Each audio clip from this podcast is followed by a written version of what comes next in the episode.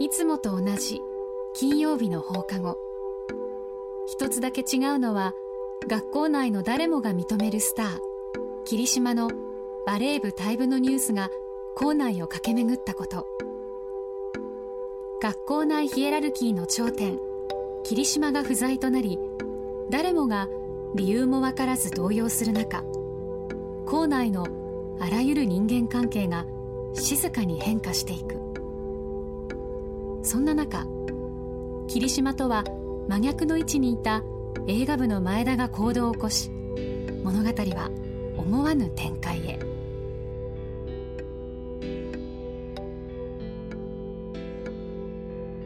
鈴木敏夫のジブリ汗まみれ。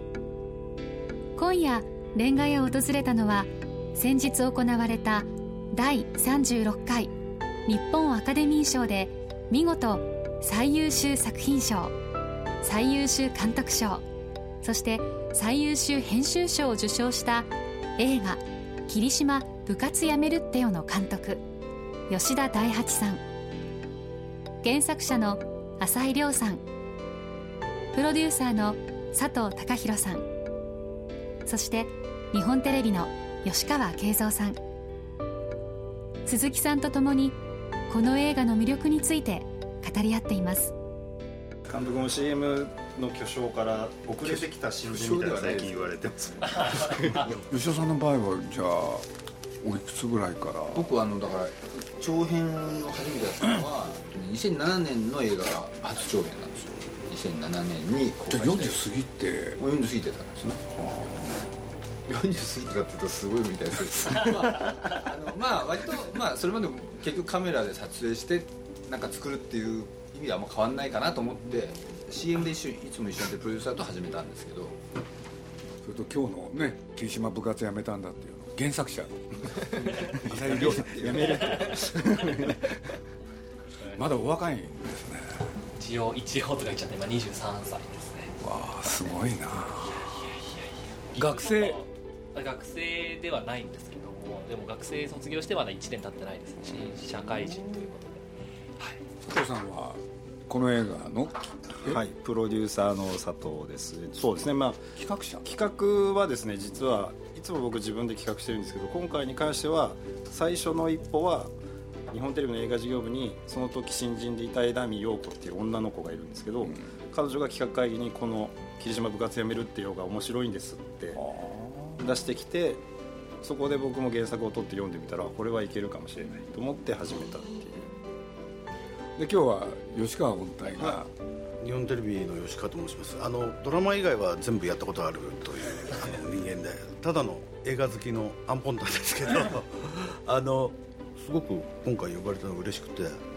ちょっとなんか新たなちょっと星を発見したような感じがしましてですね。そこから話し始めましかなり映画好きなんですけど1回目見た時はちょっと分かんなかったんですよねかといって難解なわけでもないんだけど悩んでたんですよ。悩んでたんです僕にメールが来たんですでそれでこれをいやちょっとこれどうなのかなと思ったんですよね。でもやっぱりこう23日して気になってもう一回 DVD を見たらこれちょっとただものじゃないぞと思ってそれで鈴木さんに思わずメールを送ってしまったんですけど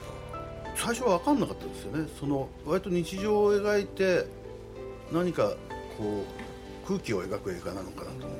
たんですけど2回目見たらいやそうそうじゃないと。まあ青春映画の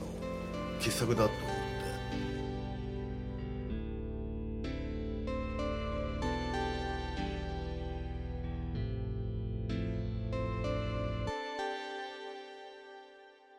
要するにこの映画はその青春というのは何だっていうのをまず僕例えばそういうのって考えちゃうんですよね。でこの人たちはなんでこんなね悩んでこう事件的には大したことが起こらないのに中でものすごい嵐が起こってるっていうのはなんでなんだってこう青春って何なんだって考えるとやっぱり突然自分の中にできた穴みたいなものがそれをどうしたらいいかっていうことをやっぱり処理していく作業なんじゃないかと思って。でそうするとある人はスポーツにのめり込んである人はオタク的な映画の世界に入る。ある人は恋愛の世界に入る。である人は自宅にこもるっていうことがその何かこう巨大な穴みたいなものができた時にみんなみんなどうするかっていうことについての映画なのかなと勝手に思って。でどうしたんですか？いやだからそれであの小林正樹監督の「日本の青春」という映画をそのメールが送った後に見るんですよそうするとその小林正樹監督は、まあ、重厚に青春というものを描いてるんですけどそのある青春では戦争があったと。である青春では学生運動が起こってると。でもこの霧島君においては大きな例えばその学生運動とか、まあ、そういうようなうねりみたいなものはないんだけれども同じようなその嵐みたいなのが起こってるっていうふうにでもそれは結構厄介な 穴だなと思って。いやそういうふうに思ったんですよね。僕なんかすごい素直に見たんですよ。あで素直に見たっていうのは見ていくうちに、まあ、いろんな人出てくるんだなっていう映画で。で見てるうちにね要するに見えてきたのは要するにもし自分が高校生だったらこの中の誰なんだろうってやつですよね、え誰なんですか？これで、まあ、神木君ってまあ僕よく知ってるんですよ。龍君小さい時から。こんな一生懸命さは俺にはないなとかね。そうやって見てったんですよ。これで見ていくうちにね、まあかっこいいんだけれど、あのカメラの前で泣いちゃう、ひろきですね。ひろきああ気持ちよく分かったですよねそうすると僕自身はあのそれは世代も違うしね。あ男子校だったしもう全然違う高校時代を送ったにもかかわらず現代にタイムスリップして、その高校生の一員になれた、これでまだ自分が何者か分かってないわけでしょ、でも高校の時からこんなにみんなねいろんなこと発揮してんのかっていう。そこら辺がねへえと思ったんですよ、うん涙その涙の受け止め方ってすごい観客の方々と違いましたもんね。まあひろひろきの。共感してくださる方もいれば全然なんで泣いたのか分かんないっていう方もいれば結構バラバラでしたよね、受け止め方って、いや僕なんか単純ですよ。君が羨ましかった、あうん、もうそれだけですよね。でもまあでもあのあの場面はあのーまあ浅井さんの原作でもあるっていうかまあその涙とか云々ではないけあまあれども、対峙してこうんえー何かしらの対峙して一一瞬こう、まあ、光に打たれるってう、いう、だからそこをもう勝手に読み違えたんですよねその瞬間にね。あの、まあ、映画のするっていう前提で読んでるわけだから。なんかその時点でなんかもう、まあ、あの屋上の映画もほぼあの場面だけはもう瞬間的にできて、まあ、原作では中だったんだけど外に出るとか、うん。あのまあ、太陽をどっちが背にしてるとかっていうことが全部すっと決まったんで、まあ、そこをゴールにすれば映画になるだろうなっていう思い込みでしたね。最初はね。なるほどねうんうん。ゴール決めてから作り始めた、な感じでしたね。いやあのシーンは印象的ですよねやっぱり、やっぱり大体みんなあのそのゾンビが最後屋上で暴れるところがクライマックスだっていうふうにまあ多分映画を頭から内容知らないで見ても思うんですけど、まあ、やっぱり一番最後のゴールが実はあの2人きりのところにあるっていうか,、だからそこはねもう最初からもう割とすぐに決まったというか。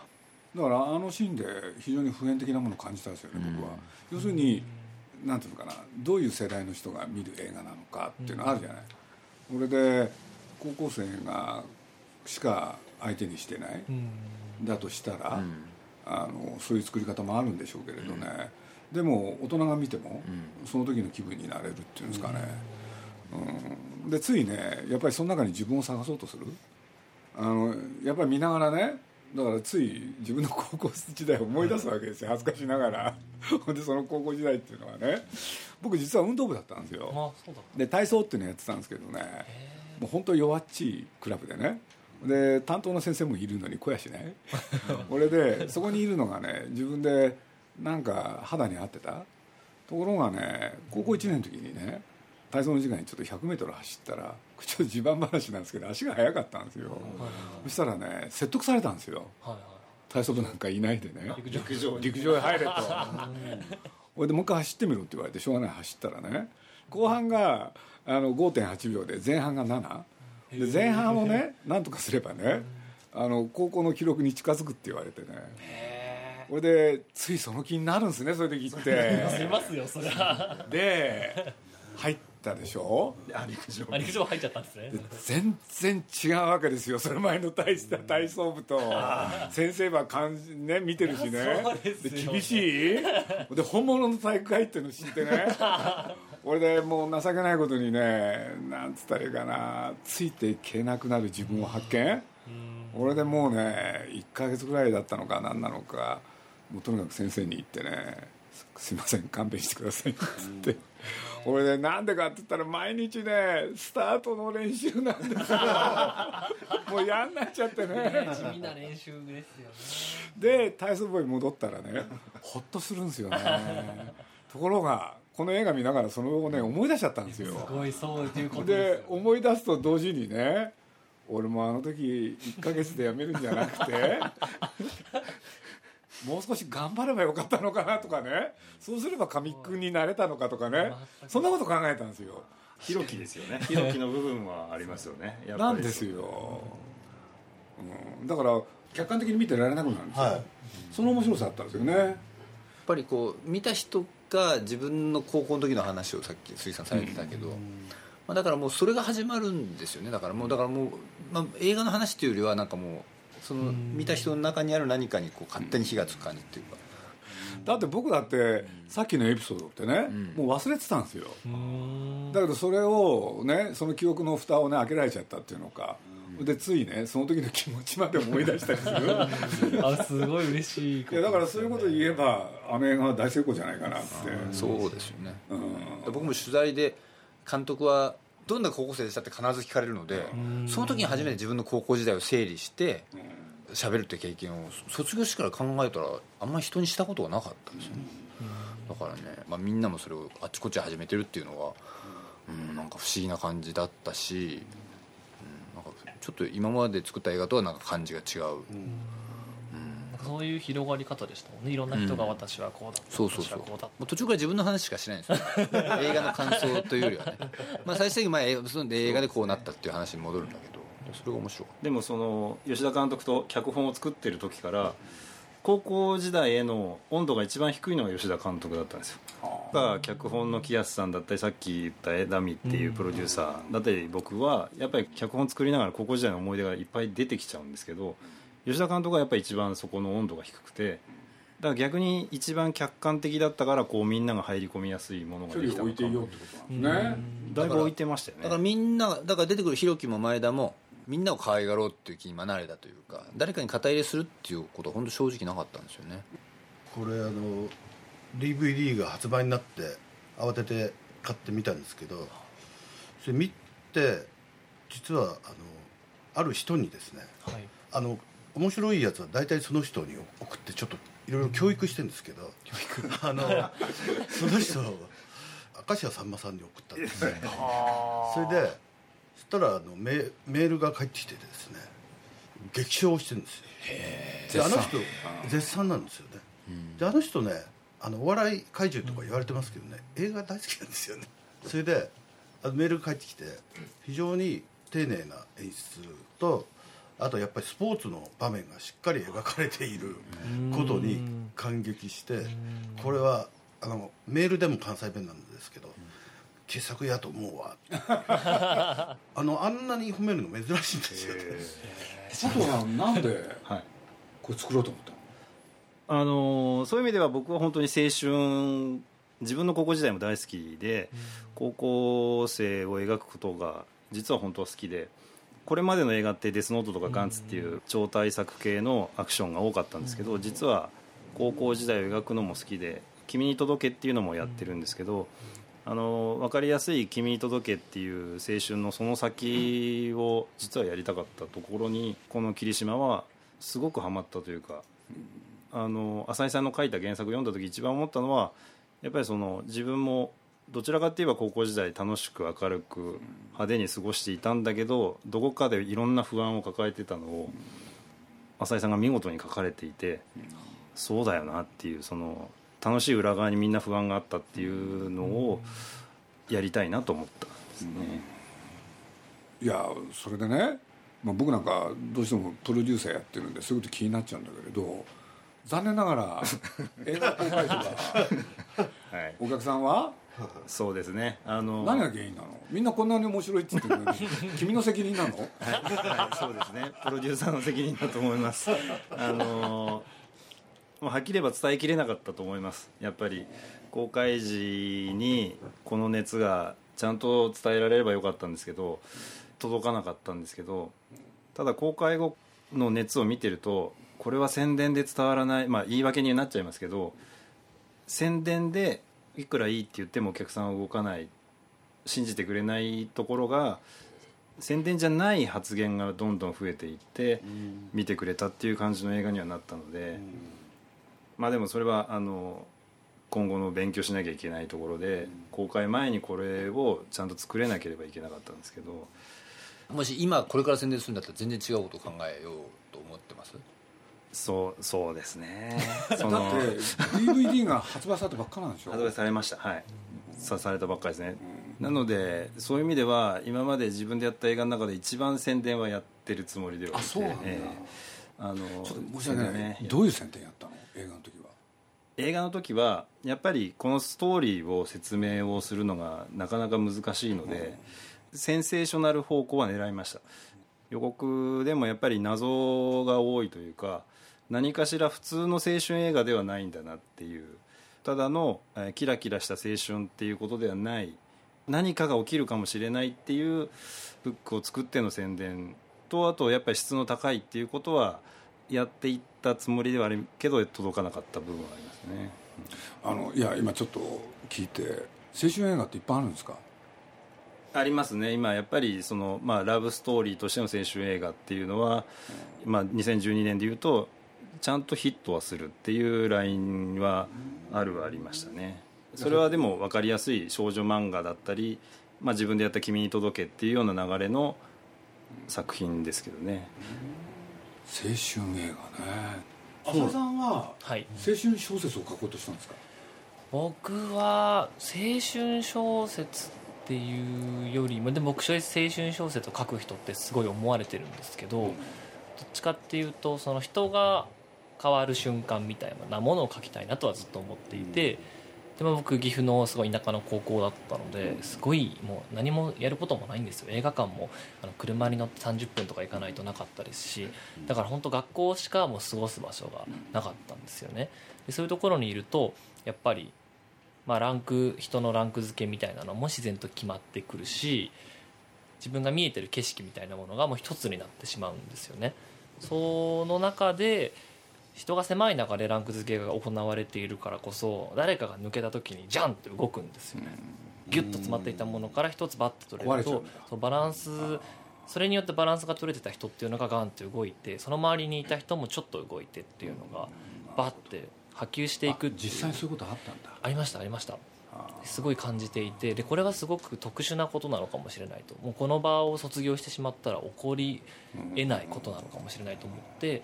これは小説に残しておく価値があるんじゃないのかなと。それって青春小説なんですか？うーんなんかジャンルでくくると多分まあ高校生を描くと青春小説小説って何何でも言われると思うんですけどでも本当に書きたかったのは、まあ、せ高校生のなんやかんやっていうよりも僕の中ではその最後にひろきと前田が対峙してその僕は世界地図の中心が変わる瞬間っていうふうに思ってるんですけどずっと僕たちって子供の時から日本が中心にある世界地図しか見たことがなくってトイレとかに貼ってあるじゃないですか。だから世界ってこういう形なんだなってずっと思っているんですけどもちろん中国が中心の世界地図もあってアフリカが中心の世界地図もあって中心が変わるともう世界が全部変あわるじゃないでか。ね。であの発見っていうものがすごい僕は大きかったんですよ子供の時に。でそれって人間関係にも言えることでひろきが自分が中心であった高校っていうもの、まあ、へ霧島が中心であった高校っていうものの霧島が抜けた時にどういう世界が見えるのかっていうことをちょっとやりたかったんですよね。でそこに意外一番その中心に一番来ないと思っていた前田が来るんですよね、あの屋上のシーン映画だと屋上のシーンで。その時に彼にはどういうものが見えて観客にはどういうものが見えるのかっていうことだったと思うんですよね、うん。じゃあ特別青春が、ままあ、たまさか青春だったってことなんだね。そうですね。たまたまその最後の世界地図が入れ替わる瞬間が最も説得力を持つ舞台は高校だったんですよね、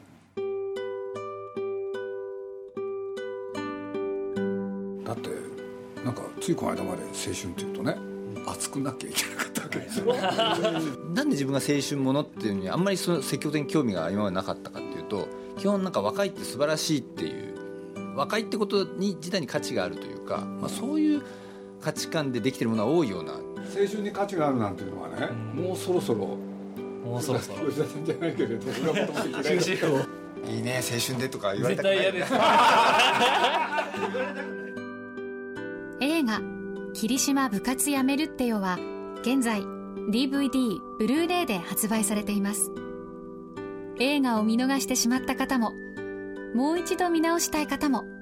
ぜひチェックしてください。皆さんのお話はまだまだ続いているようですがこの続きは来週たっぷりとお届けします。テーマはズバリ「青春ってなんだ?」です。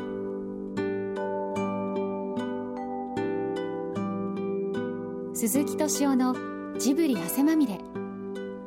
この番組はウォルト・ディズニー・スタジオ・ジャパン JAL 町のホットステーションローソン。アサヒ飲料。日清製粉グループ。立ち止まらない保険。MS&AD 三井住友海上。au の提供でお送りしました。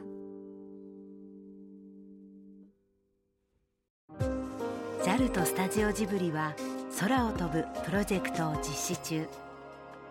空を飛ぶことのロマンを伝える素敵なプログラムを展開しています。空への尽きない夢を感じてください。詳しくは JAL 空を飛ぶで検索。